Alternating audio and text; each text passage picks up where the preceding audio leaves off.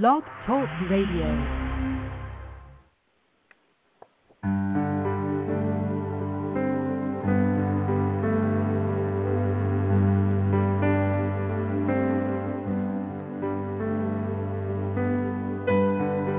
You're listening to Eye on the Future with Lady Fontaine, co-host Dr. Jean Cirillo, Frank Tadaro, and Julie Selman.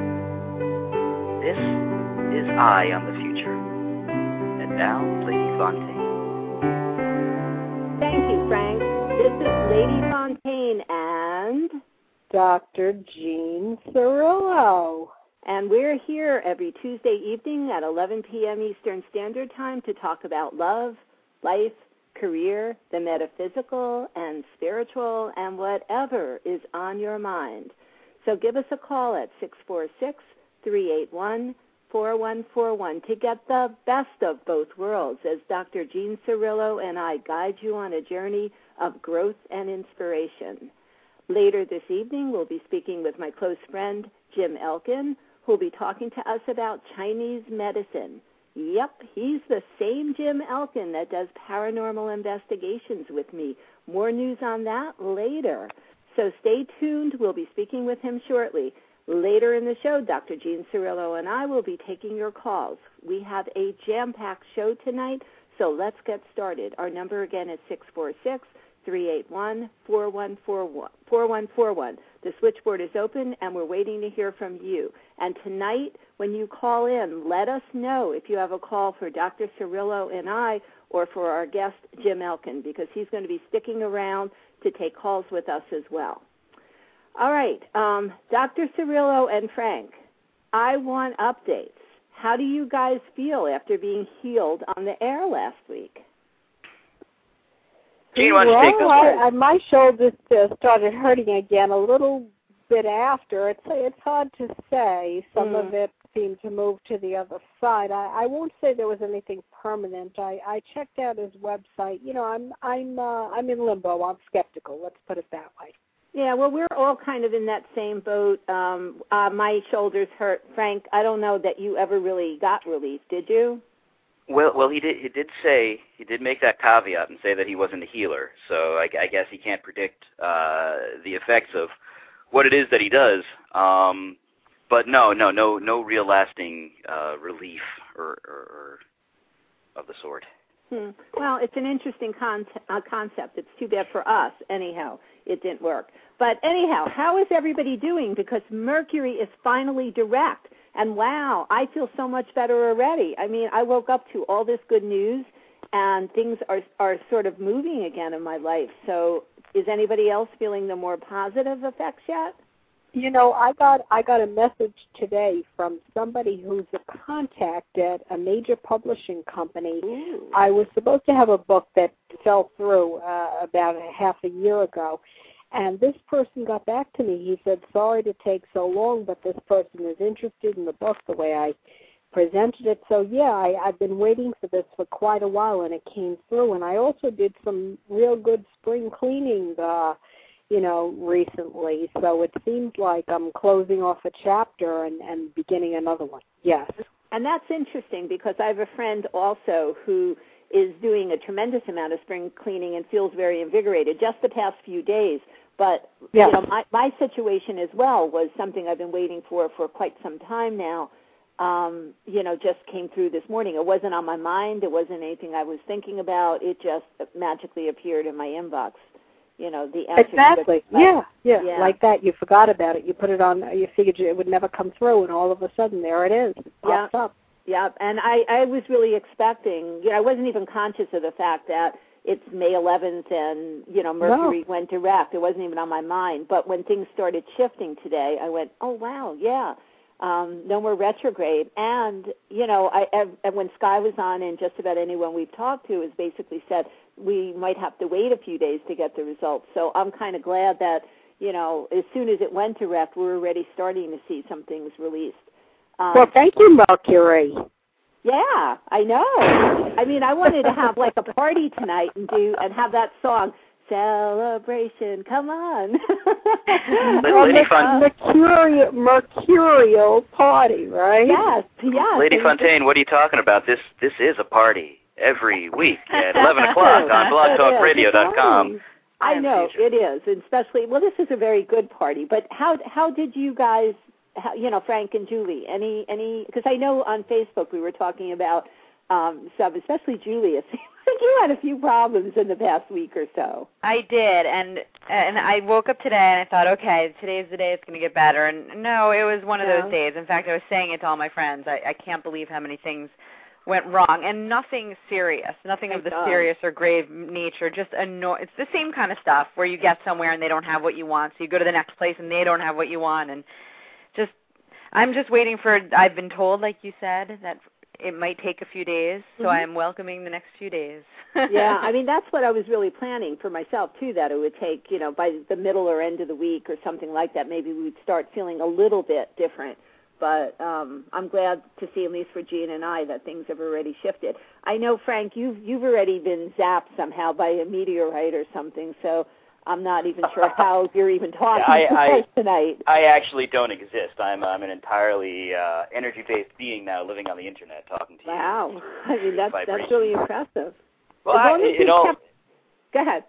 no, in all honesty, uh, it call it the stars, call it fate, call it karma, call it destiny. I don't know, but uh, yeah, some weird, happy things have been happening. Not on a grand scale of of job opportunities and and bags of gold with dollar signs on them, but you know, I'll drop something on the floor, and then when I bend down to pick it up and say, "Oh crap, I dropped it," but I'll find something I was looking for for, uh, for weeks Oh. and weeks, and things like that have been happening uh, happening all day. Oh. Uh, now that you pointed out, so either I just didn't notice it yesterday, or uh, the planets are affecting my universe. Well, I think next week at this time I'm going to be having stories like that as well. Ooh, well, I can't wait to hear. And on Start that note, stuff. it is now time for our new weekly. It's new. Our we had her last week as well. I was not here, so new for me and fairly new for everyone else. Our new weekly astrological Skywatch report from Sky McKenna.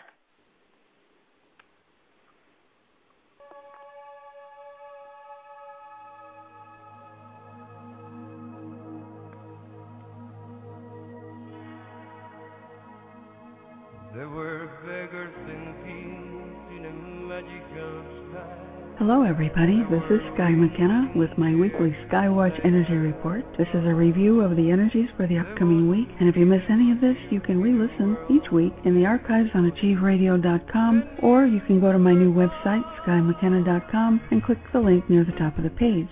You can also read the energy report on my new blog. There's a link at the top of my website for that too. Also, my new book, Astrology in You 2010, is available on my website or on Amazon.com now. It's for the whole year and covers everything from astrology basics to major aspects, sign changes, world astrology, and there's a forecast for each sign for all of the upcoming Mercury retrograde periods and all of the eclipses. There are several. I'm told it's very useful, informative, and an easy read. And if you buy it from my website, I'll send you an autographed copy, a free birth chart so you can follow along with the aspects if you'd like and learn more about astrology. And you'll also get free shipping if you buy it from my website. All the information is there on my website, skymckenna.com. So, we've got the wind at our backs. We're still holding on to our hats. Here's the week ahead in eight minutes or less, and this then is for the week beginning Sunday, May 9th, 2010. This week, Mercury gratefully ends his retrograde period, and I'm personally saying hallelujah again. And we also have the energy of a powerful new moon in Taurus, the same sign that Mercury is traveling through, so there will be even more emphasis on values, money, and even beauty. And other than those two very significant events, the week belongs to the moon, since there are really no other planetary aspects for us this week. But never mind, Mercury's return to direct motion along with the Taurus new moon is just plenty. So here we go. On Sunday, May 9th, around 2:30 p.m. Pacific Time, the moon will move from mystical Pisces to action-oriented Aries. So the morning and early afternoon will be excellent for meditating, being in nature, especially if we can be by any body of water, and even just sleeping and dreaming. And then in the afternoon we'll want to get active and or involved in some intense physical action. Then on Tuesday, May 10th, while the moon is moving through earthy Taurus, we have one of our biggest and most welcome events of the week and maybe the month. Mercury turns direct. I think we've probably all just about had it with roadblocks, confusion, and miscommunication. This Mercury retrograde period has been one of the most challenging in recent history for just a lot of folks. And, however, hopefully over these last three weeks or so, we've been doing our review of where we want to go and be, and now we're on the verge of being able to do those things comfortably and easily. I'm sorry, I think I just need another hallelujah here. All forms of communication will smooth out and speed up now, so get ready for that. However, for a few days after May 11th, the day Mercury actually turns direct, we may still experience some of that confusion and miscommunication because Mercury will be sitting dead still in the sky. As with all retrograde planets return to direct motion, he'll need a few days to get some legs under him. So, if we can, we need to wait to start major new projects. And then on Thursday, May 13th, we have that new moon in Taurus. And Mercury will still be virtually stationary, also in Taurus, at the same time. And Taurus is about personal values, finances, even new sensualities. And new moons in general always mark new beginnings. So we can expect a lot of new energy coming into our lives that will help us build new financial stability, especially with Mercury also about to move forward in the same financially aware sign of Taurus.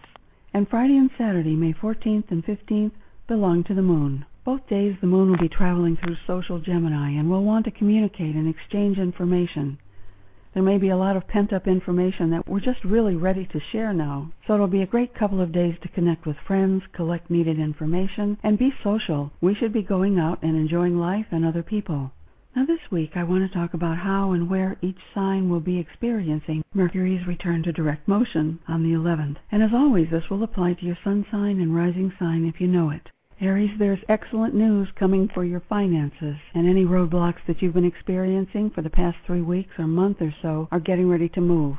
Pay really close attention to financial details as they're going to move ahead, so be ready. Taurus, your personal life is about to get moving again. Be ready to take advantage of opportunities coming your way. And adjustments to yourself, your beliefs, or even your appearance may be afoot. So get your feet set and ready to move. Gemini, information that you've been waiting for is about to be unearthed and finally arrive.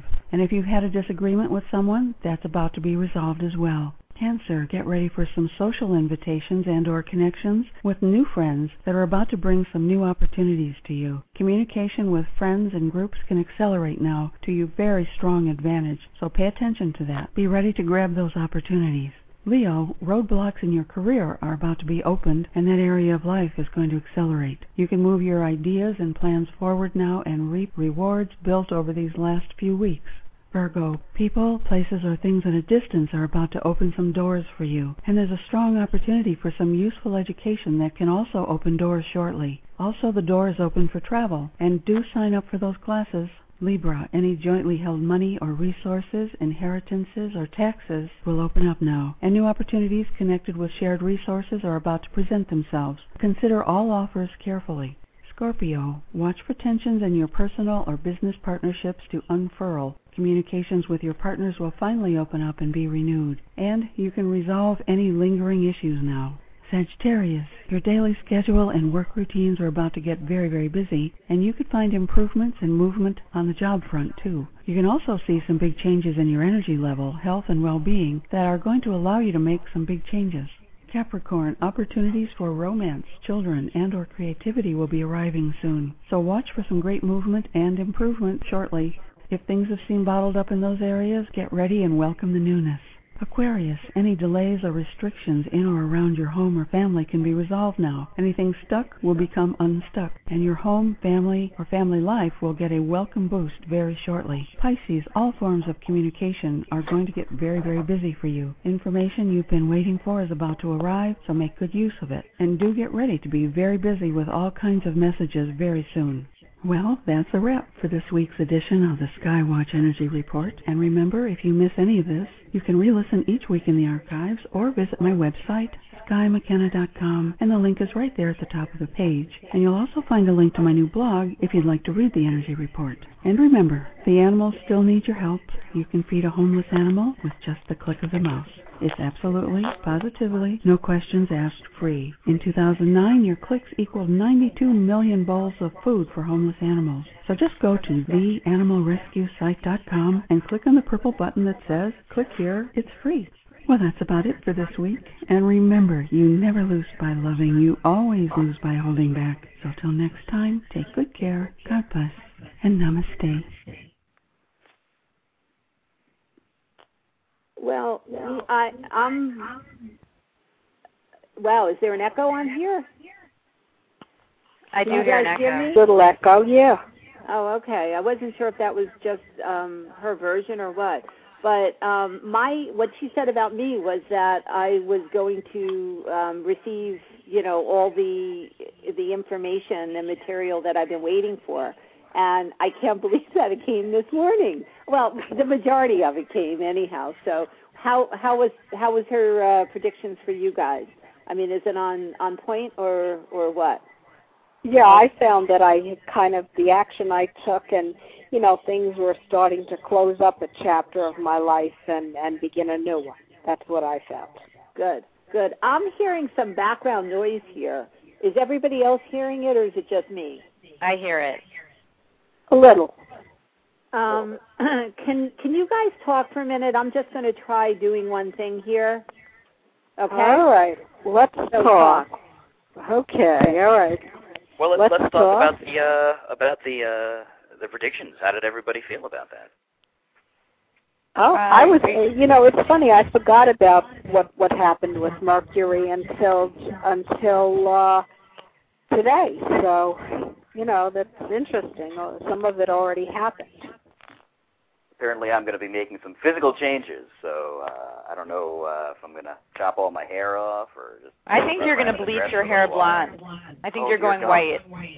Yeah, a little Ryan Seacrest action going on. That's right. We're just about the same height, so it's fine. Maybe you All should right, start uh, slowly with some highlights. I'm back. Is this any better? No. I hear you fine. Not. I I hear, hear I hear you fine, echo. but I hear the echo. Yeah, I hear an echo. But well, let's just make note of it and keep on going. Yeah, I can ignore it. I have good Okay. concentration. Okay, that's good. I don't know about the audience, but I can.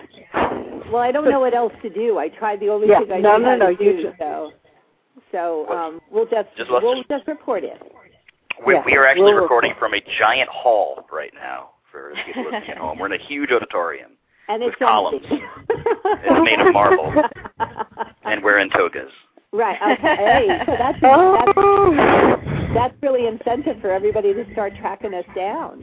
with a Actually- giant statue of Hermes or Mercury at the front for the Ooh. retrograde action. Actually, I, you know, at some point I do want want to do a show, you know, kind of like live in New York somewhere. So, um, and I know there's something that you're planning too, um, Frank, down the road, maybe, um, which you probably don't want to talk about. but that's something that I want to talk about as, as soon as I know what I'm doing, because I would like to do a show live, and that would be great.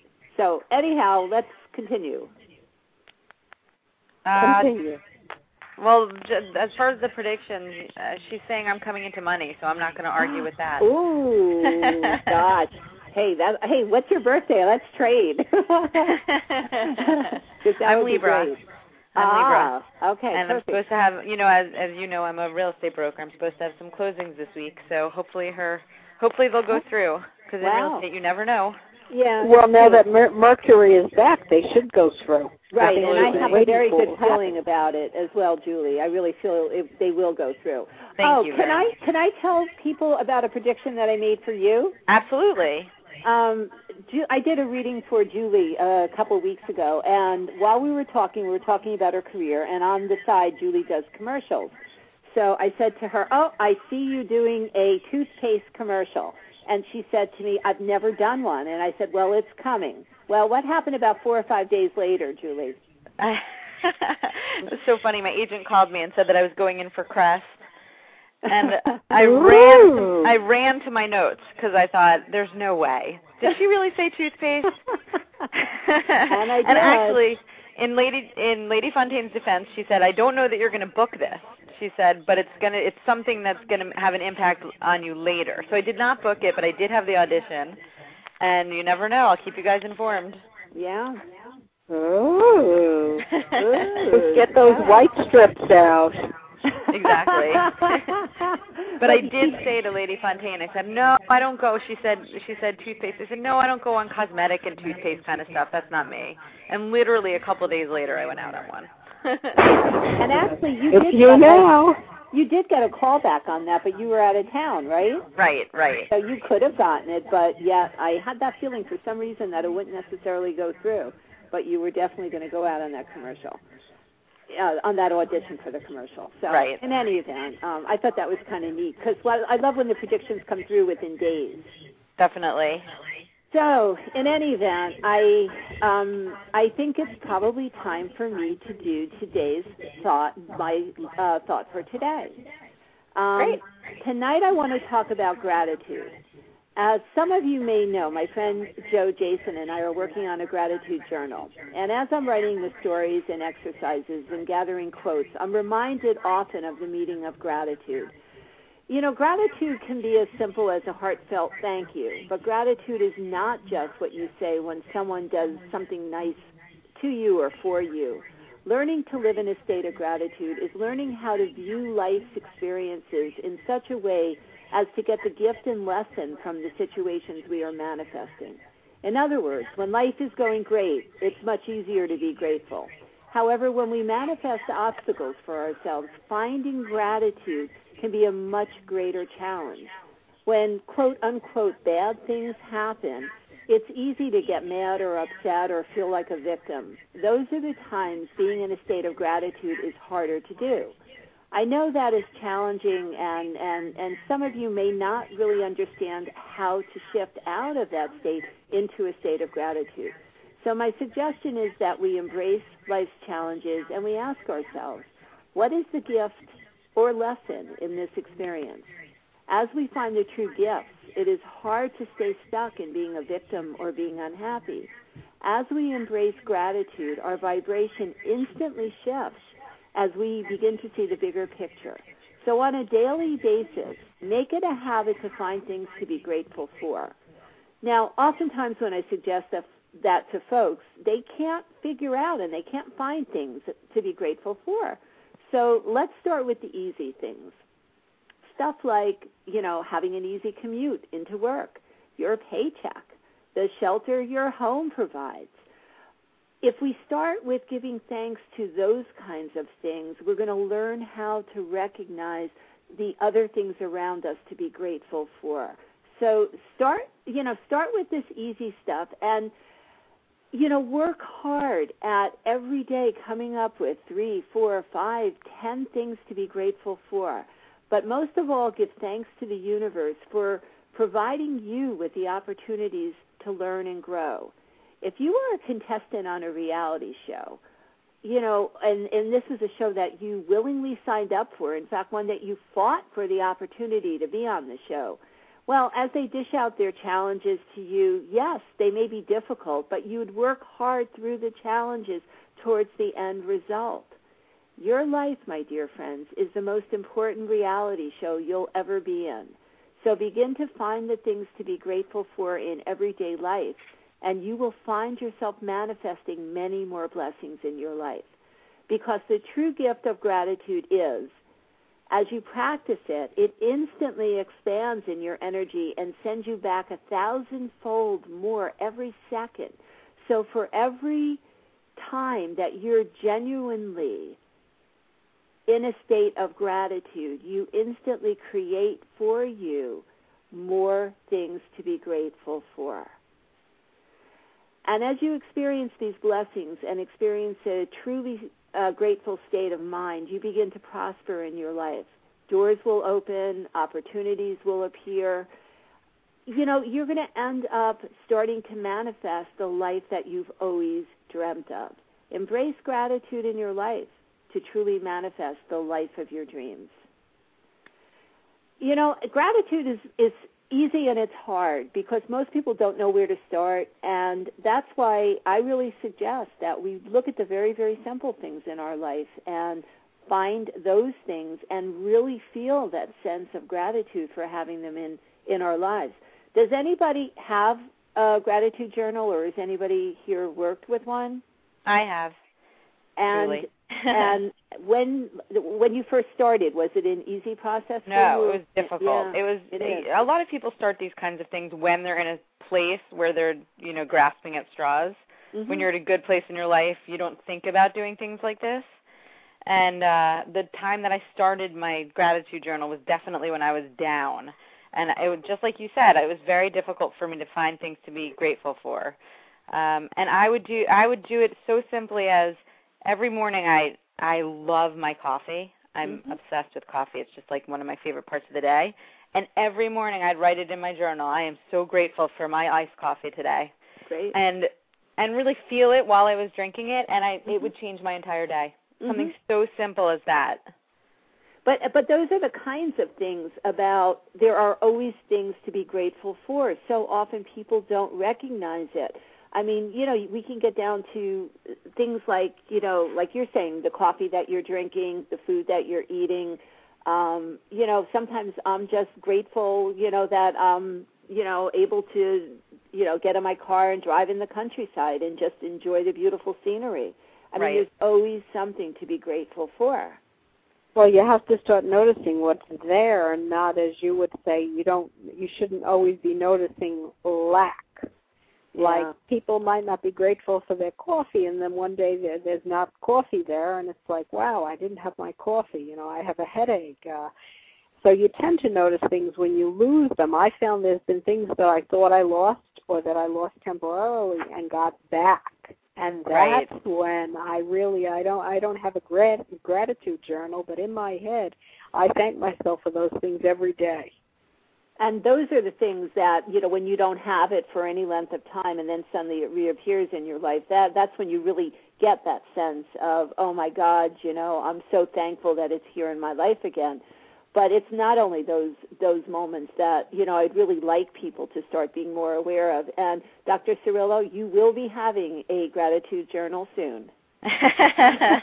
We oh, will, Oh, we will okay. give you a signed copy when ours hits the when ours hits the bookstores.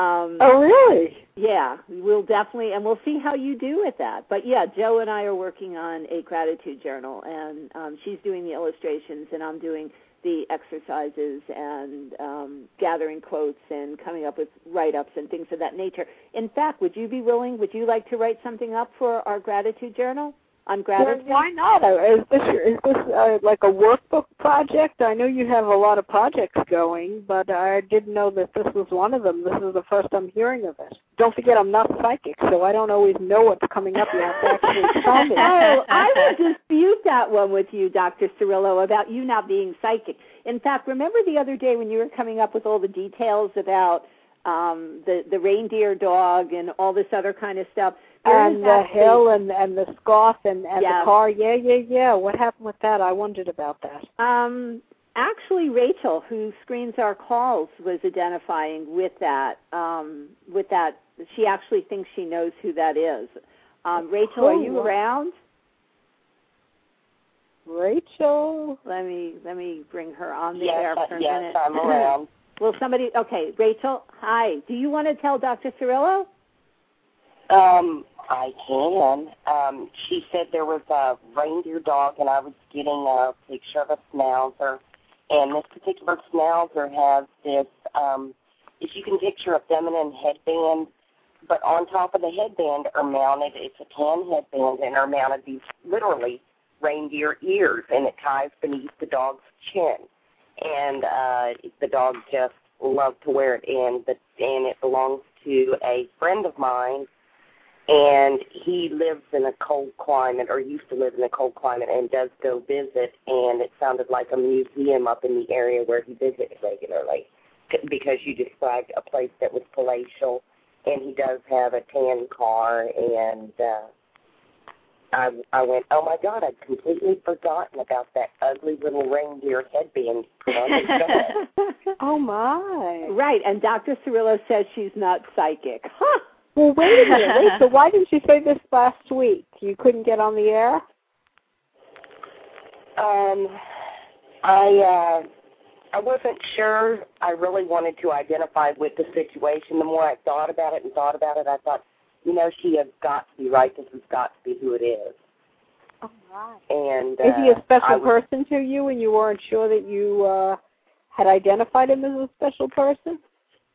Well, I thought at first it might be my son because he has two little bitty schnauzers, but the and he does live in a snowy climate and he lives amongst a bunch of palatial buildings. But after giving it a great deal of thought and remembering those reindeer ears and your description of it, I thought, oh, it it it has to be that dog. So And it's I the was, person um, who owns the dog that you're really uh, focused on.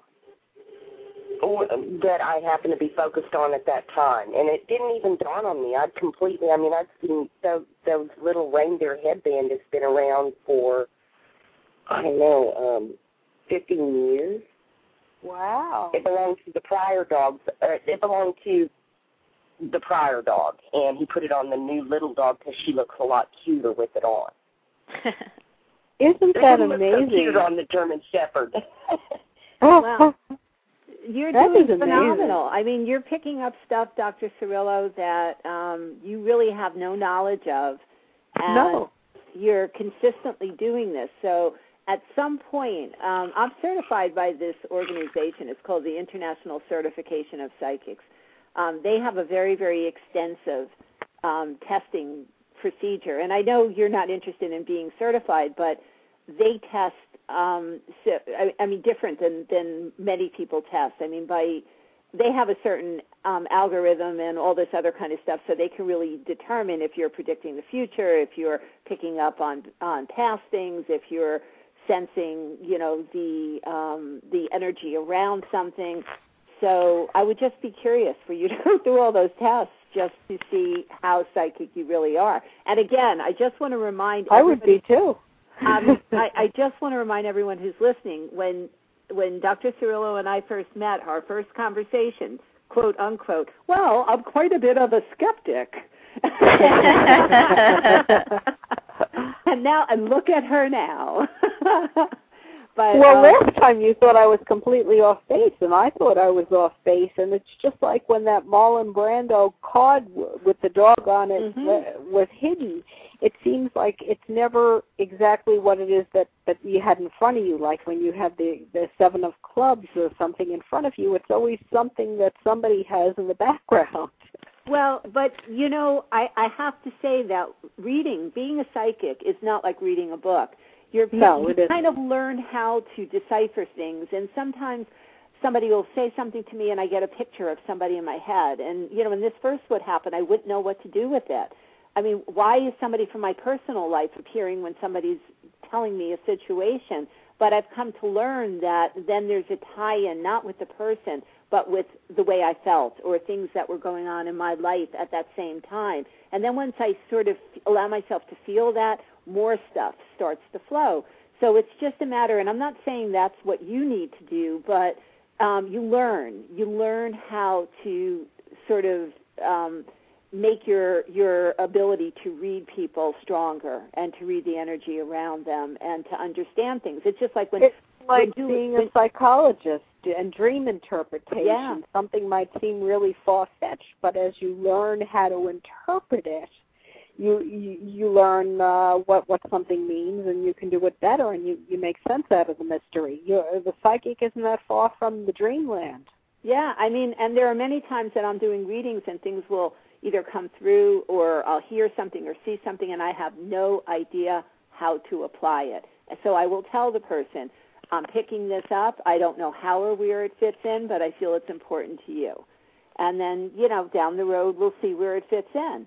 You know, sometimes things flow, sometimes I'm hearing things, sometimes I'm seeing things, sometimes I'm feeling things um, you know, there's a whole bunch of senses and, and things that come in. What, but what I'm so impressed with you and how you do this is, um, I just say something to you and you just take off and run with it in such finite detail that I'm I'm blown away by that. I absolutely am. Mm. I really Okay. am. So maybe we could arrange at some point that you go through this whole barrage of tests. It's a long process. I'd like to because then then I can tell people, you know, you always have to have some gimmick, and if, if what makes you different from other people in your field. So if you're a psychic psychologist, it's kind of like you. You also you never talk about this, but you're also Dr. Fontaine with a PhD in psychology. Dr. Fontaine, that's so cute.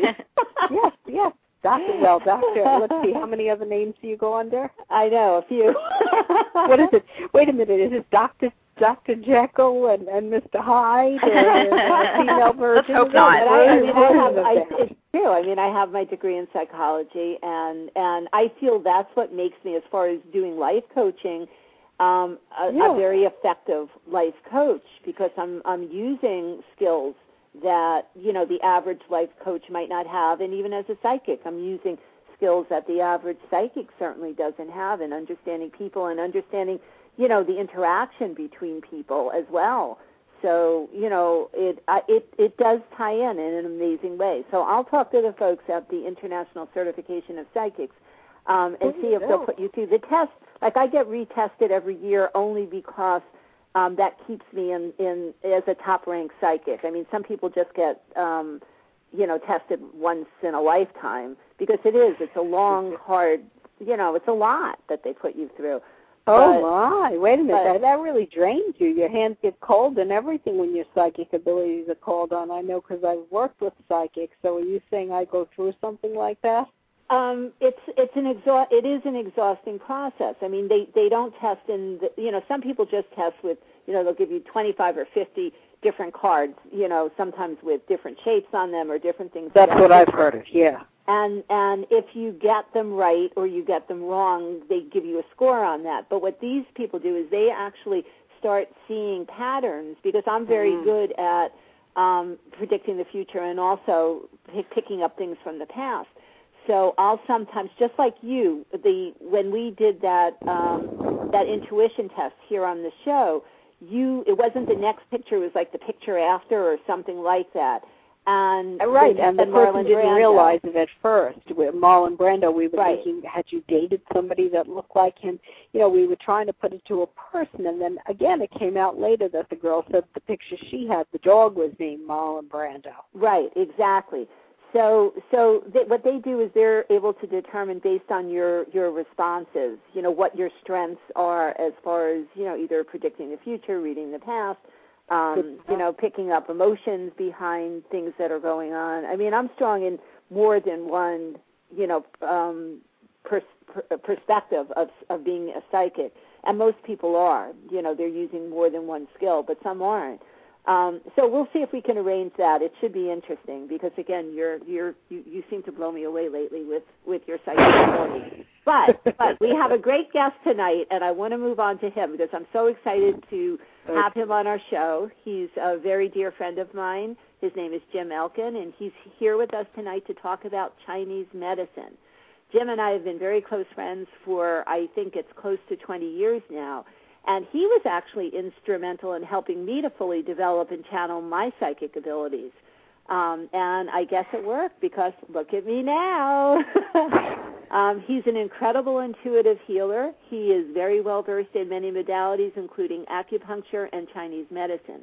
So, on that note, I'd like to introduce Jim Elkin. Jim, welcome to our show. Thank you. Hi, Jim. Jim. Hi. So I'm sure you've been listening to all our bit about psychic stuff. Do you remember all the work that we did um, many, many years back in helping me really hone in on my psychic abilities? Yeah, I do actually. I, I, we talked about that last time I was on quite a bit. That was a quite quite a period in life. Yeah, it really, really was. But growing tonight, but tonight, can you tell the listeners a little bit about your background and ha- and how you came to be involved with Chinese medicine? Okay. Um, it, it all started, uh, gosh, about about 15 years ago when I was living in uh, New Jersey and uh, commuting to New York, and I had to wait at a bus stop, and uh, there was a, a person there who was working in the garden who was actually an acupressurist, and I didn't believe in it then either. Uh, so I I started talking to her and and uh, arranged to have a, a session because I had some sore muscles and stuff, and um, as I was getting treated, she she would like be holding two different places on my body with her fingers, and I could feel like something happening in between those two spots. It was quite clear in my body, but I didn't understand what it was. So I just said, you know, can you tell me what this is? And I just kind of drew a line on my body. She said, well, you just drew out the meridian that I'm treating. Mm.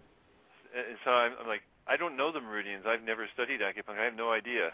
What I'm talking about. I just know this is what I feel in my body." And she said, "Yeah, that's right. That's that's that's the meridian."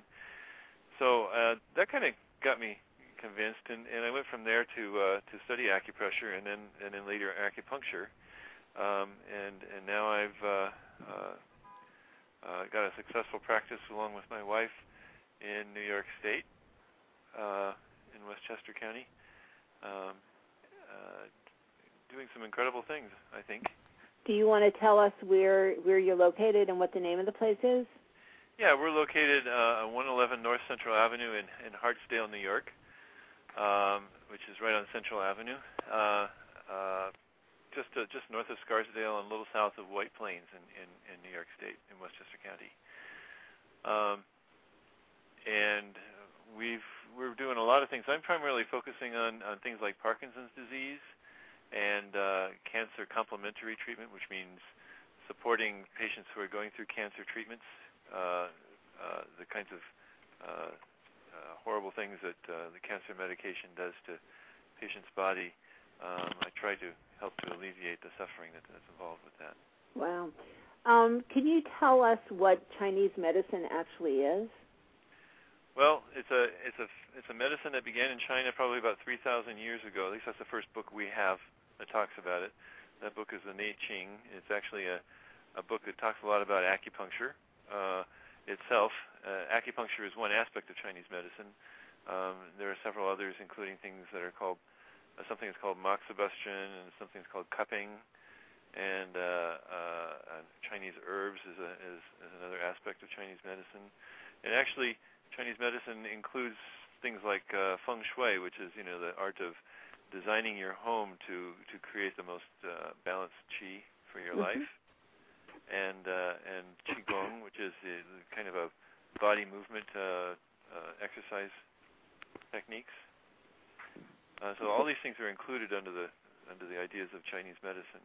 So when you're treating somebody, you're actually uh, tying in the feng shui, um, you know, corrections in one's home. At times I'll do that. It, it depends on how open the patient would be to that. Mm. Um, it, uh, and I have to sound them out before I'll go there. Um, but but uh, most of the time, I'll try and do things just in my office because that's really what what my contract is. But if I find someone who who who seems seems like they'd be interested in that, or if we bring it up in a conversation and they're open to it, then I might uh, I might suggest some things. Wow. So, how do you diagnose illness or or problems in with Chinese medicine? Um, oh, I'm sorry. There's one more thing I wanted to tell you about Chinese oh. medicine. Oh. What it is, and and that is that Chinese medicine was the only medicine that was used in China for 3,000 years. It's, uh, it's, Are they still? I mean, today, do they still use it, or have they gotten more? Um, they still use it. It sits okay. in a, it, it sits uh, alongside of a Western medicine hospital, and so so people can move in either direction, either to the Chinese medicine wing or to the or the Western medicine wing, or they can be moved back and forth between wings. Are you serious? Mm-hmm. Yeah. So I mean, well, are there the best you combine both? Yeah, I was going to say. Yeah. I mean, there are people then I'm sure who. I mean, that's the best of both worlds. Sure. To you know really tie in both. Wow. Yeah, and, and, and with what they call complementary medicine, which is medicine that's kind of working alongside of uh, Western doctors. Uh, we're actually getting that today. In fact, I, I took some uh, some classes uh, uh, on uh, acupuncture oncology at Sloan Kettering and uh, and in the at Sloan Kettering Hospital, where they treat you know one of the best cancer hospitals in the country, they they actually have the acupuncturists coming into the office along with the doctor or alongside the doctor or separate times, but you know they're treating the same patient at the same time. Wow. So that's wonderful to hear that medicine is starting to really integrate some of you know some of the the Eastern you know per, uh, perspective into the treatments. I think that's fabulous. Yeah. So so um, how do if you if a client comes into your office and they don't know what's wrong with them, they just know that they're not feeling well. How do you diagnose them? Well, there's there's there's uh, there's teaching that we've gotten about four different different ways to receive di- diagnostic information. Uh, the first one is looking. You look at the patient. How are they standing? Uh, what's the face look like? What colors do you see? Uh, if you can read auras, what aura do you see? um, you know, just trying to observe anything that's going on. How do they hold themselves when they sit down? Do they clump or do they sit upright? Or, you know, what is just what what's the energy going on there? Um, another one is smelling. So when when a patient comes in, you can actually so some people some practitioners actually get to the point where they'll hug the patient as they come in and the reason they're doing that isn't because they want to be friendly. I mean it's it's a friendly gesture but many times they're doing it uh, also because they want to uh, get the odor of the patient so they can get wow. an idea what their energy is in that level. Um, the third way is through talking and listening. And listening isn't just talking but like i can listen to the way you're breathing um, I can listen to the things that are going on, like if your stomach is growling or, or things that are happening in your body, which aren't just talking. But talking is a major input because I need to hear from you what what what you identify and what your symptoms are. Uh, and the symptoms don't fall the same way they do with Western medicine. It's like I'm not sitting there listening for the three symptoms that tell me that you've got, you know, whatever. Um, I'm listening for certain trends in the way the symptoms are going whether they're going hot or cold, whether they're going excess or deficient, whether they're talking about a certain meridian or a certain uh, uh, what we call a, a sphere or an element. Um, uh, and, and that helps me a lot to, to decide how I want to proceed with the treatment. Wow. And the last one is touch. So I'll do two types of touch. Usually I'll do touch uh, on the pulses to feel the pulses. In Chinese medicine, we talk, we we find six pulses where where the uh, uh, uh, radial artery is. Fact, that's where most people take pulses on the wrist. Mm. We find actually three pulses on one side and three pulses on the other, and each of those pulses tells about one meridian. Um, um, actually, there's two pulses in each of those positions, so there's 12 pulses in all. Um, and and in addition to that, we'll do what's called a Hara diagnosis, where we'll, we'll press around in the in the stomach area and different parts of the body, looking for certain uh, alarm points or points that'll tell us that things are things need to be worked on, whether they're very very deficient, where they're, you know very uh, easy to move and nothing's there, or whether there's a lot of resistance pressure. Hmm. Um, so, how long does a typical um, you know session just to get diagnosed on on on for any problem? We usually finish the diagnosis 15 minutes after you're in the door. Oh wow. Yeah, we can run through that stuff pretty quick.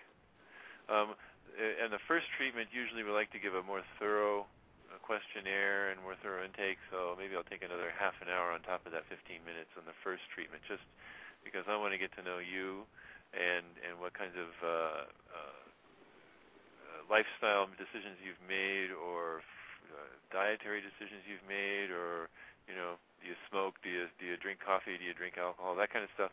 Um, just to get a feel for what kinds of energies I'm working with, so that I can make sure and, and modify my treatment to account for that. Mm. Um, I actually have two questions. One was that you said uh, if you can see auras, is that something that someone in your office actually can do? Um, I, I've I've seen auras quite frequently with my patients. Really? I, I don't sit and focus on them all that much because sometimes it's too confusing to figure them out. Right. I did, I didn't know that. I Clear, didn't know yeah. that you could read aura. Did you ever read see my aura? Oh, um, yeah, a few times. You never mentioned that. Oh my god. I feel violated. and what was your second question? uh, my second question was, oh, sorry, go on. It was only information that you were giving me. um, my second question was, I know that in Western, uh, I'm, I know that in uh, Eastern medicine, a lot of times they check the tongue. Is that something else you do for yeah, to check for right. health issues? Thank you for, for reminding me of that one. That's right. Uh, that's one of the, the, the visual ones uh, that I that I, I missed that. Uh, yeah, looking at the tongue, uh, there's certain qualities about the tongue, certain regions on the tongue that are identified with certain organs or, or systems in the body, and uh, certain qualities about the tongue that tell us about what kind of energy is happening. It's, it's, a, it's a very potent, actually one of the more more potent, uh, most most valuable uh, treatment te- uh, diagnostic tools that we have. Wow, that's really interesting. Thank you for remembering that for me. Oh, sure. So, so earlier, Jim, you were talking about how you do complementary treatments for cancer patients and things of that nature. Um, how how do you know when uh, you know to use traditional medicine or Chinese medicine? Or, I mean, do any clients come to you um, for cancer treatment that are not going to a regular doctor for treatment? Um, New York State law requires me to recommend a patient to go to see a doctor as, when they come to see me. So if And if they don't want to, that's their choice. I don't have to refuse treatment. I may, depending on how concerned I am. If somebody comes in and they're and they're having tachycardia, you know, heart racing, and uh, and and they're looking for me to try and calm it down, I will tell them at that point. I will calm it down. I will, I will work on calming it down while I'm calling 911 to get you to a hospital. Okay. um, I just don't want to. I don't want people, you know, dying on my table while I'm trying to treat them. Uh, I, it's a little phrase No. I like to use, and that is, I want my patients to live long enough for my treatment to take. right. but yet those of us who do non-medical treatment, all kidding aside, whether it's me as a psychologist or I know my chiropractor said we have much lower malpractice rates, and I'm sure you do too, rather than the medical people. That at least we're not doing any harm. That's right. That's right. So what we're doing is in addition, I always say if you need medical treatment, you know, take that, especially if it's non-invasive. If it's, if it's invasive, you know, then sometimes you you want to hold off on it, but do this in addition to it. But you know, one thing one of my teachers said is that the worst thing that'll happen is you'll have no effect. Now it sounds like with the heart racing, you might have no effect and you know if they need if they're having a heart attack they they need to go to the hospital and then you can maybe work on them as they're getting out of it along with medical continuated continuation of medical treatment. But uh is there any way that you would do any harm you know any risk involved with what you're doing? Because i'm sure a lot of people might be considering it and then they're afraid. They've heard all sorts of crazy stories from traditional medical people Yeah, so far um, they haven't been able to find anything that is harmful about acupuncture. Um, yeah i wouldn't think so On the other hand, um, uh, unless of course somebody misuses it, like accidentally hits the nerve or punctures the uh, the the pleura or the dura or something like that, you know, some some place where you could get uh, uh, uh, what do they call it, collapsed lung or or some Okay. kind of infection. These kinds of things are very rare, and most of us, uh, as far as I know, all of us who have been trained in the United States have received really in-depth a- uh, anatomy training, really understand. okay un- That can happen when you're getting a haircut too. I mean, you know, Right, anything right. that uses tools. Right. So it's very rare, very unusual. Most of the time, these things, even if it does happen, it's pretty benign. I mean, there are there are internists who swear that if you, if, I, if you took an acupuncture needle and punctured into the gut, you know, to try and reach the stomach, it still couldn't do any injury because it's so small that it just closes right up and goes away. So it's hard to say that we can even do injury if we try. Hmm. Um, uh, anyway, um, uh, trying to get back to my points again. Um, so, oh yeah, there was something I wanted to mention about the tachycardia. I happened to have written a paper on this when I was in school, and I did research on work that was done in China, where they they had found that with uh, certain acupuncture point uh, combinations, they had like an 80% effective result on reducing fast heartbeat. So, wow. go figure. Yeah. I mean Uh, that that's the inter- that really is interesting. Um, but are what like what are the guidelines though though Jim for really deciphering when to go to an acupuncturist or somebody um, like yourself that will also you know do herbs and different things of that nature um, versus traditional medicine. I mean, I know that, like you said, in New York State, you have to recommend that. But for the person out there, you know, what, what, you know, what are the guidelines? What should they be thinking? Well, we, I, I know that I've had the fortune to get trained by a doctor. I believe that's a New York State requirement. Um, came in and actually gave us pointers on what kinds of things are life-threatening and what to look out for, and really make sure you send them off to a doctor. And I think it's really important as a professional to keep that stuff up in mind. So when you see obvious diabetes, you want to make sure, and you know, if somebody's going into shock, you want to make sure and steer them the right way. I've had patients come in and list to me uh, uh, all the symptoms of multiple sclerosis, and I just look at them and say, "You have MS," and they say, "Yeah." have you seen a doctor? No. Oh, God. well, go see a doctor. you know, because because it's more important to get your disease under control, and then we can talk. But as long as it's life-threatening, I really would rather I, I would really suggest that you that you that you go and see a doctor first because once we get it balanced and handled in a manageable way, then then we can talk about what acupuncture can do. Maybe even just to to control what the doctors are doing. Like a lot of times, these doc the uh, medications they're using are very powerful, very strong, and have have side effects that are that are very difficult to handle. And uh, acupuncture and Chinese medicine can be very helpful uh, to alleviate those kinds of symptoms uh, or side effects of the treatment. I can imagine that that um, that it could. I mean, I've heard many many times um, um, acupuncture is used to relieve a lot of the side effects of chemotherapy treatment. Right. Yeah, I, Right. I find that amazing. Um, how does Chinese medicine relate or not relate to the AMA? I mean, what's their take on it? Um, I, I don't. I, I don't think the AMA has a real, a real uh, out and out comment on it yet.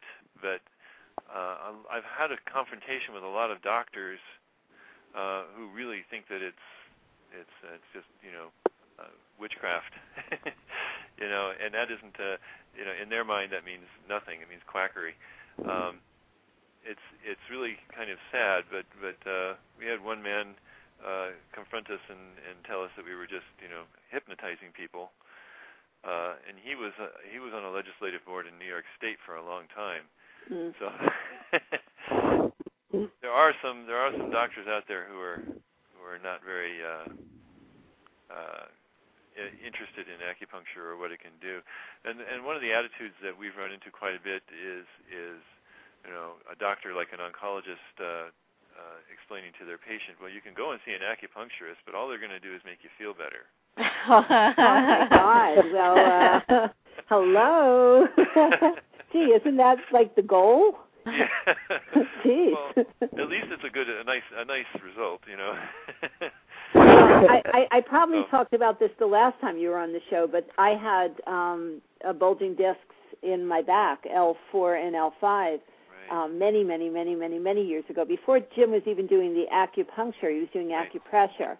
And he worked on me one time. Well, I, I couldn't walk and I couldn't sit, and I was just like in tears. I was in such agonizing pain. And he worked on me for like three hours, and I got about a day and a half of relief. I mean, I was going for an experimental treatment at that point um, for the back problems, which worked for me, but I kind of like needed the relief to be able to just get through the day, you know, to be able until I had the appointment and stuff. And it, I mean, I couldn't believe it. The next day, I was standing at the Staten Island Ferry, feeling incredible. I mean, I was able to move, and I had absolutely no pain. It didn't fix the problem, but it certainly got me over that hurdle so that this other particular treatment um, did work. In that particular situation, Jim, would there, if you had continued working on me, could that have actually fixed the the bulging disc problem? Theoretically, I, I could say yes. I mean, I, I would have to actually go through that experience to see for sure. Mm. There, uh, you know, there's no reason that it shouldn't. And um, we've we have uh, uh, gotten trained. My wife and I have gotten trained by a doctor, uh, Dr. Richard Tan, uh, who uh, has perfected this ability to make incredible pain go away. Um, and he does this uh, by giving acupuncture more frequently in the very beginning and then less as it goes on. Kind of thinking of, you know, he makes the pain go away and then it starts to come back. He wants to catch it right then and make it go away again and just keep pushing it up there and eventually it becomes a habit. It just goes away entirely. Mm. So, um, looking at it from that kind of perspective, that's kind of how I would approach it. I would I would want to to to try and you know give it a lot of treatment in the beginning to keep it in a in a balanced place, and then once it's found its own place, it'll it'll hold that place. Wow. I mean, that's interesting. I, I take Destiny for acupuncture because she was limping on um, one of her front paws, and they said it was an ACL tear. Right. And they were doing the acupuncture um, every week, and now we're we're at the point where we're doing it once a month. And she's holding. I mean, she's walking, you know, slightly, ever so slightly, favoring it, but basically, you know, she's fine.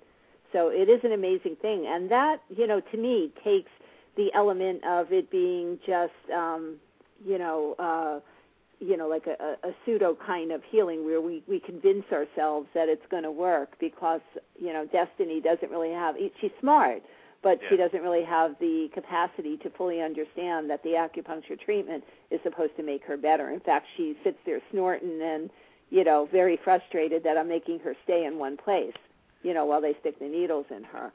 But um and, and Jim knows Destiny, so he knows that she's not easy to keep in one No, place. Even though she's older now, she's still a handful. But yeah, um magic too, right? yeah, yeah. And and when Lucky was dying, you you Lucky. treated him. Yeah. Yeah, I mean he's Well, I would think many it- of my it- it's good to not to have too much pain, but the one danger I might see is that I know I have a herniated disc between L5 and S1, Mm. and it was long-term running and stretching, the kind of exercises that are good for your cardiovascular system, but not so good for the back discs. And it, you know, unfortunately, I didn't feel the pain that much. I have a high tolerance until it was already herniated. Now, if somebody could have blocked that pain, I probably would have kept running. There, could be a danger that way. I, I don't like to rain on the parade, and I know pain isn't good, but it, like anxiety, it's a sign that something's wrong. How, how do you prevent that? What's the uh, control for that problem? Well, the the trick is we're not trying to treat the pain. We're trying to treat the cause of the pain, and that and with the with the intention that the pain should uh, fall away on its own. And if it doesn't, then we can treat the pain directly. Um, uh, most of the time, we're doing both at the same time in a clinical situation because the patient isn't very patient with us uh, just treating the, the root and not treating the branches, you know, the symptoms. Uh, Yeah. Ideally, you treat both, you know, with but I, Yeah. uh, you don't ignore anything. I mean, what ha- what would happen if the pain is there and if there's something that's real that needs medical treatment, you see it anyway, and you recommend the medical treatment along with the treatment for the pain. Yeah, yeah, but, but I'm I'm also very cagey about chauvinism in any sort, and I've found that a lot of things that that are ascribed to the cause of pain with Western doctors end up not being that, and, and after after my treatments. Uh, I have a patient uh, who's seeing me frequently who claims that she has disc problems in her neck, uh, but when I give her treatments, it goes away. Well, I'm treating muscles. So Mhm. if I'm treating muscles, then nothing should be happening. But it goes away completely. So I don't know who's wrong. I just know that my treatment's working. Do with it what you will. Hmm, that's interesting. Um, does does insurance cover Chinese medicine? uh, some insurance policies do, but not many. And you really need to contact your insurance company before you go and see an acupuncturist or a Chinese doctor, uh, just to make sure that that that uh, insurance will be available. Um, a lot of acupuncturists won't take insurance anyway, just because um, the insurance companies require that you take a cut on your usual rate. In many cases, not all the time, but in many cases. Um, and and when that happens, then suddenly I'm putting in more hours to make sure my my stuff gets billed, and I'm Yeah. getting paid less for it. So uh, it ends up being a a real hobby, just trying to keep the insurance companies under control. and that that's beyond a job within itself. It really, really is. I mean, you know, and and, and I don't know. I mean, are you privy to, um, you know, the the changes in the healthcare system? If anything's going to play to your advantage more or not? Well, there's some talk about the fact that they that they've decided to include alternative medicine as being no better than Western medicine. So the kind of reco- that, that if that's truly enforced, then that would mean that we're we're going to be in a parity automatically with with uh, with the medical doctors, and insurance would cover us just as much as anybody else. Oh, really? I didn't hear that. Yeah, there's some possibility that that could be true, but uh, we're I it, it was like a rumor, so I'm really not sure that it's really there, but but uh, I did see some articles fly by that said something like that. Anything ongoing they cover in a limited degree, like let's say 20 sessions after a car accident. They don't like you to keep billing them for something that's maintenance or that's preventative. They they prefer that you wait until uh, you need the operation or until something's really wrong and they fix it. And I found that to some degree you have to pay yourself if you want long-term investments in psychotherapy, physical therapy, chiropractic, acupuncture, anything along that line that it's a shame because it strengthens your whole health and right. your whole body that you usually don't use many medical treatments. I know I don't. I use all the non-medical that aren't covered. Right, I know, me too. But that that's actually a good topic, Jim. Can you talk about that at all? About how our Western, you know, uh, medicine doesn't really approach health in the way to prevent disease or illnesses. We just treat it. Um, yeah, a, a lot of the Western, the whole system is is really not designed towards uh, what, they call preventative medicine or prophylactic medicine. Um, it's it's more focused on reacting to things after they've gone bad. So it's assuming that you're healthy until you get sick, and then oh we can respond to that. So doctors spend most of their time looking at sick people, and they assume that everybody's going to get sick. Um, I know it's, expected that every woman will have a hysterectomy sometime in their life, and, breast cancer is like not yet kind of thing. So it's this whole attitude, uh, uh, um, which can actually lend people to to preconception towards getting sick, because they're always thinking, well, I, I'm not sick yet. You know, I went to the I went to my my uh, exam and I came out and blood tests and everything's okay except you know a couple things, but it's pretty good. I'm not sick yet. You know, it's, it's this kind of attitude. Um, in, in China, uh, there was a technique that they used for hiring a, a doctor, kind of like on like on retainer, kind of like the way lawyers use today. And, and the doctor's job is to keep you healthy. And so they pay regular payment to keep the, myself healthy if I'm a rich man, you know, and the doctor's treating me. And then when I get sick, I get treated for free because my retained doctor didn't keep me healthy. I remember you telling me that, and that's that's really the way it works in yeah, China. well, it doesn't. So it did. It did until uh, more recent days, until now. So what what happens now? Now they treat them. Now they ha- they're more like Western medicine, where they pay when they're sick. Well, it's a socialized medicine, but yeah. Oh, okay. Oh, then that would explain everything. Um, so, are there things that we can do, or that the average person can do with acupuncture or Chinese medicine to keep them healthy, or are you just treating some sort of symptoms? Um, usually, the patients we see are coming in with complaints, uh, so we're working more from the Western kind of view. But the difference is that we're we're holistic, meaning we we're not just treating the body. The patient comes in and they're depressed and they're not eating well and they're giving me all these symptoms that are telling me one thing. I'm going to treat the depression along with everything else because in Chinese medicine we never had Descartes. We never had a separation of body and mind. So to us it's all the same thing. So, like if you if you if you're working on on Bing Wei, um, and, and she wants to stay stay healthy, I mean, is there a protocol of preventative medicine for like I would go to the chiropractor not only when I have something that isn't working, but maybe just um oh that's not really true. I go to the chiropractor when something hurts. yeah. Right, Uh, but we even like with therapy, uh like seeing someone like like Dr. Cirillo, we'll go when we're not, you know, feeling great and then when things are good, we're supposed to still go for upkeep. Uh, you don't just stop right. just because things aren't going so great anymore. Yeah, Right, I always like use the- the comparison with medicine that when you take an antibiotic that they say even if you feel well, you still have to take it till the bottle is finished because Right. the germ is still in your system and it could pop back and I, it's the same way with therapy or with acupuncture or chiropractic you have to keep going to maintain it because the the injury or the cause is still there that seems to be the problem with people stopping too soon as soon as you make them feel good right. Well, I, what I do usually, I usually make a contract with my patients to come and see me five times, and if after the fifth treatment treatment they did they don't feel like I've touched what their what their complaint is, I want to move them on to somebody else.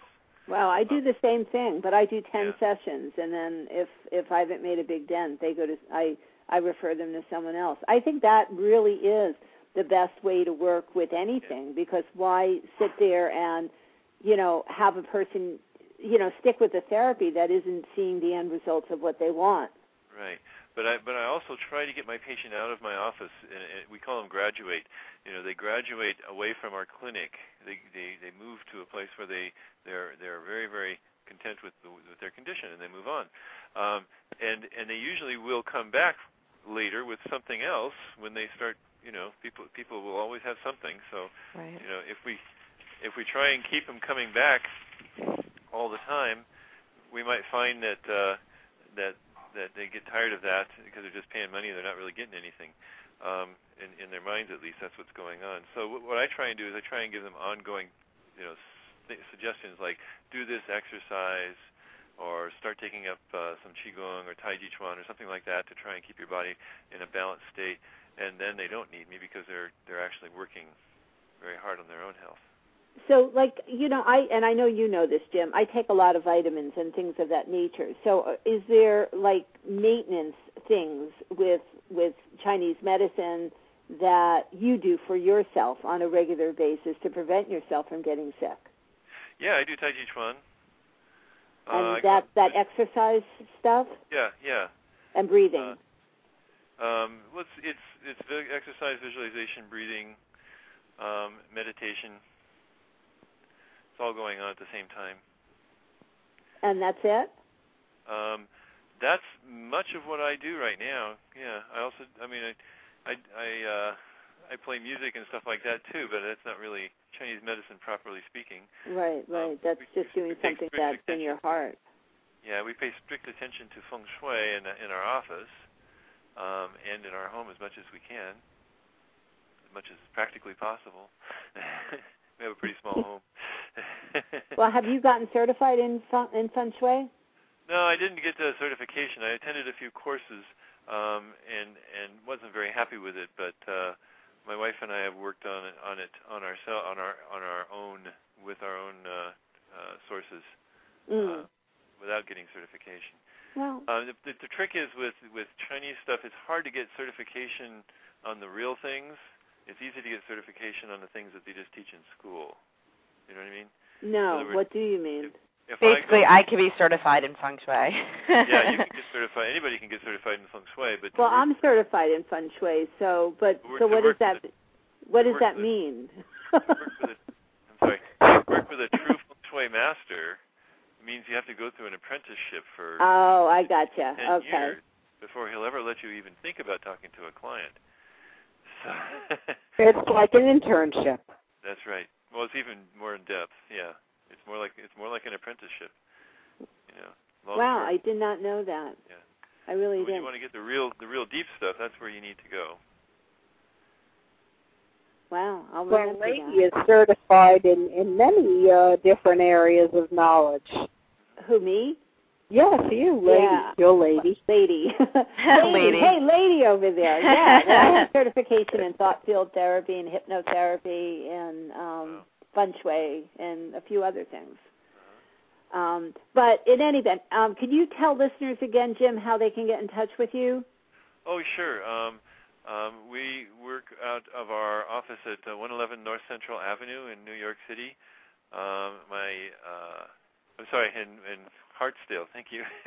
my wife is sitting here listening to me, correcting me.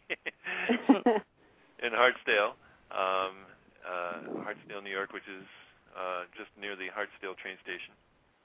And uh, uh, my phone number is uh, 914-629-4680. Uh, and my wife's phone number is 629-1611. and what's your website? Uh, www.eastwesthealing.info. And I personally can tell the listeners that Jim is extremely effective. And in fact, I had I referred one of my clients that lives down in North Carolina to them and to him and his wife and she was coming up from North Carolina just to have sessions, you know, acupuncture sessions. Um, so they they really do a phenomenal job. But Jim, I want to thank you so very much for being here. This truly was extremely informative. Um, and you do have time to stick around just in case we have any callers. I know we've run quite a bit over on the interview tonight, so I'm not sure how many calls we're going to be able to take. But do you have a couple minutes to stick around? I'll be here. All right, and just a reminder that Jim will be back with us in a couple of weeks for our special paranormal show. So stay tuned for details on that and our upcoming paranormal investigation, which will be done in Gettysburg, Pennsylvania. So That's our ghost busting. yeah. Oh, are you coming with us, Dr. Cirillo? You, You, know, I'm not email. sure. Was that for July 4th, the invitation that I received? Yeah, but we're not going to do it on the Fourth of July. We figure we'll we'll pre-tape it some other time because it doesn't. The Fourth of July weekend or whatever that is doesn't seem to work for many people. Okay. So we're looking Um, at some other dates, but I don't have the dates yet. Okay, I'm not sure. You know, I was thinking it would be a lot of fun though to do on the Fourth of July, but I'm sure there'd be a lot of people there though. I don't know Uh, if they'd let us do it in Gettysburg. Yeah, no, that's true. I mean, I don't, I don't know, I don't know either. But in any you event, mind if we look for ghosts here? well, but yeah, but um, you you are you going to try to come? I'll try to come. Yeah, Okay. it sounds right. too interesting to miss. I know. Well, we'll keep you posted with the with the dates. But Oh, in any great. event, do we have any callers for either uh, Gina and I, for Dr. Cirillo and I, or for Jim? We did have a caller who I think we've now lost. Oh, okay. Um, do you want to do the? I know you have a mailbag question. we if you do. want to do that. Do we have some time? Yeah. yeah we do. Um, Okay. Those are always so interesting. The mailbag questions. Is Frank here, or Julie? Could you do I'm it? going to read the mailbag Okay. question. Go ahead. Dear Lady Fontaine and Dr. Cirillo, I often listen to your radio show and I hear you talk about gratitude and the law of attraction. These are wonderful concepts, but I struggle with how to forgive and how to let go and how to move on. I seem to get stuck in my hurt and drama and can't find the way out. For example, my parents divorced when I was young. I didn't have much contact with my dad. He re-entered my life when I was in my 30s, and I really don't want to get to know him. He isn't the best of, he isn't in the best of health, and he calls, but I ignore his calls. I have deep hurts from when I was a child and wanted my daddy and no one was there for me. How do I work through this? And in general with relationships, I have a struggle with letting go. I hold on to guys who leave me and keep hoping they'll come back into my life. How do I learn to let go, forgive, and move on? Thank you in advance, Cynthia from Knoxville, Tennessee. Mm. Um, Dr. Cirillo, do you want to go first on that one since there's a Well, I'm the the first thing that came to my mind is that guest that we had, Rhonda Findling, who wrote the book "Don't Call That Man." It's still in bookstores, and that's an excellent 12-step program that tells you how to let go and how to grieve and how not to keep uh, chasing the person or hanging on to something. That it's a better pain to go through withdrawal and uh, grieving the loss than it is to constantly be going after the person and being brought up to be let down. It sounds like this woman that's what she had with daddy. She kept hoping for him and once in a while he'd be there and and then uh you know disappear again and uh now she's dealing with that by she's finally grieved the loss of him so she doesn't want him back in her life. She's got to do the same thing with uh with these men, you know. Unless she's reached a stage where she can see daddy and accept him for what he is and realize he's going to be in and out she's she's just causing the same situation to happen the repetition compulsion of what happens when we repeat and repeat the same frustrating situations that we never really uh worked through when we were kids that's Now- what's happening here Now, I find that interesting, Dr. Cirillo, because I pick up that she has not resolved the issues with her dad at all.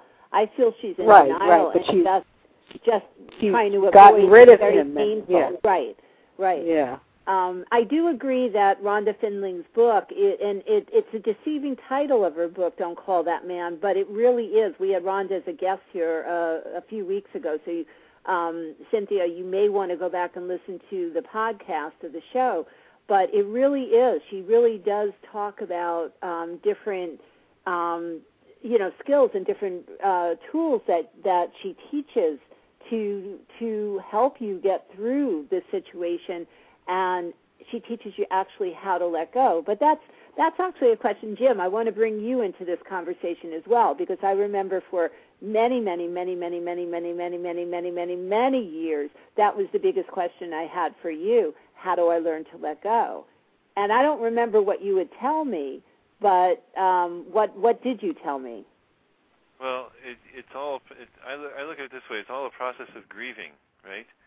Letting go. Uh, something you need to release. Either someone's died, or something's left your life, or or whatever. So, so when I approach letting go with people, it's it's being able to stand away from it and look objectively at it instead of being immersed in it. You know, the the, the pain or the suffering or the separation. And if you can if you can be objective from it, if you can stand away from it and look at what that feeling looks like, then you can you can you can get more of a handle on how to work with it. See, and that's interesting. What I would have expected you to say is um, allow yourself to go through the pain rather than step away from it. So I guess there's a point, there's a transition point where after allowing you to feel the pain, um, you you you sort of get in that observer mode in a way and observe it rather than feel it. Well, no, it's it's not. I mean, you're still feeling the pain, but you're not feeling it as if you're lost with it. There's a difference. Yeah, well, then that's what I talk about is um, looking at the pain from a an empowered perspective yes. rather than being in the victim mode. That's right. You know And how I look at it pain. that you have the pain. It you know, there's a point where you have the pain, but the pain doesn't have you. Right. Per- bingo, I love that. Yeah. Ooh, Yeah, can we it. use that quote? Is that your quote or is that somebody I else's think I quote? learned it 30 years ago when I took the EST training. Oh, uh-huh. Oh, okay. okay.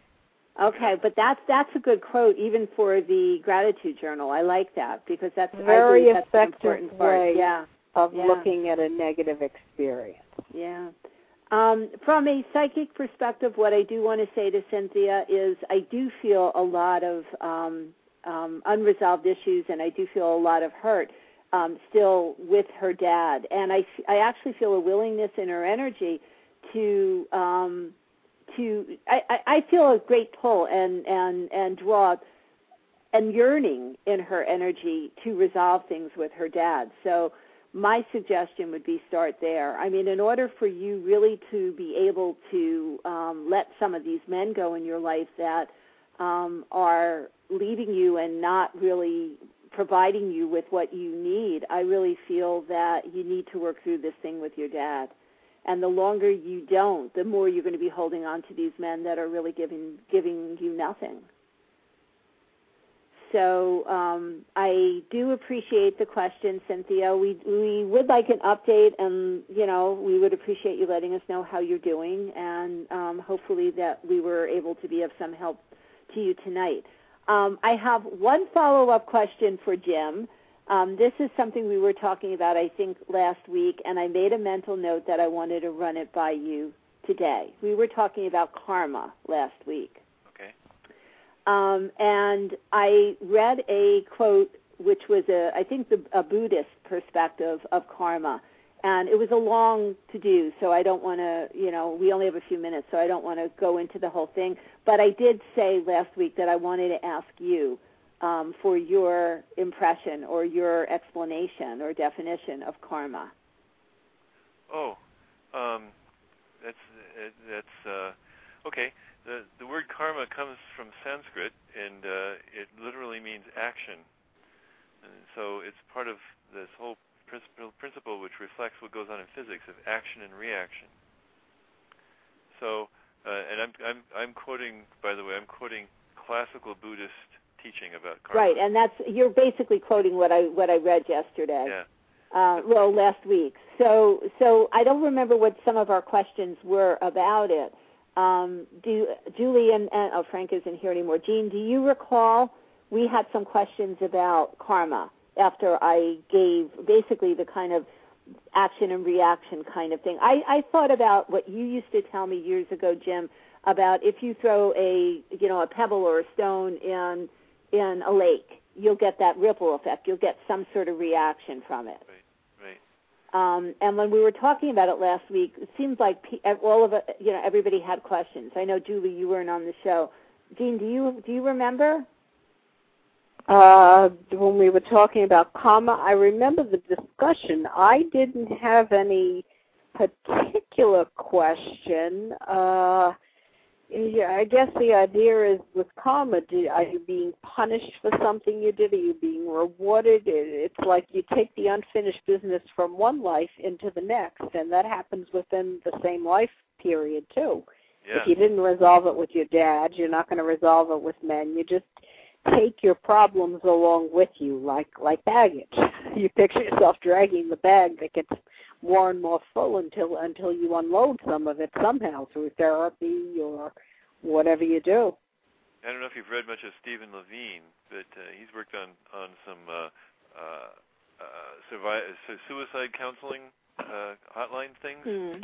and uh, written a lot of books about about this kind of thing. And, and it's he's he's convinced that that suicide does not end your problems. Just, Oh yeah, I've heard that millions of times. Yeah. That you, I mean, you're just going to have to go back and deal with it again. So why bother trying to even check out right. when you have the opportunity to deal with it and resolve it in this lifetime? I mean, who wants to go through it again? Every religion has a punishment for two crimes: suicide and homicide. Anything else could be uh, could depend on the particular religion, but those two, killing somebody else or killing yourself, apparently, Saint Peter does not want guests that he did not invite. they look very harshly upon that. Yeah. Well, on that note, I think we're just about out of time. Julie? Yeah. Uh, thank you so much for coming on, Jim. Thank Uh, you for inviting me. just a note that my parents live in White Plains, so I will Ah. I will give you a call next time I'm visiting my parents and come back to report to everyone. Yay. uh, you've definitely made it intriguing for me to come visit you. Great. So you'll be getting a call from me soon. Uh, next week, Lady Fontaine and Dr. Cirillo will be taking more of your mailbag questions. Be sure to send us your detailed questions and background to mailbag at ladyfontaine.com.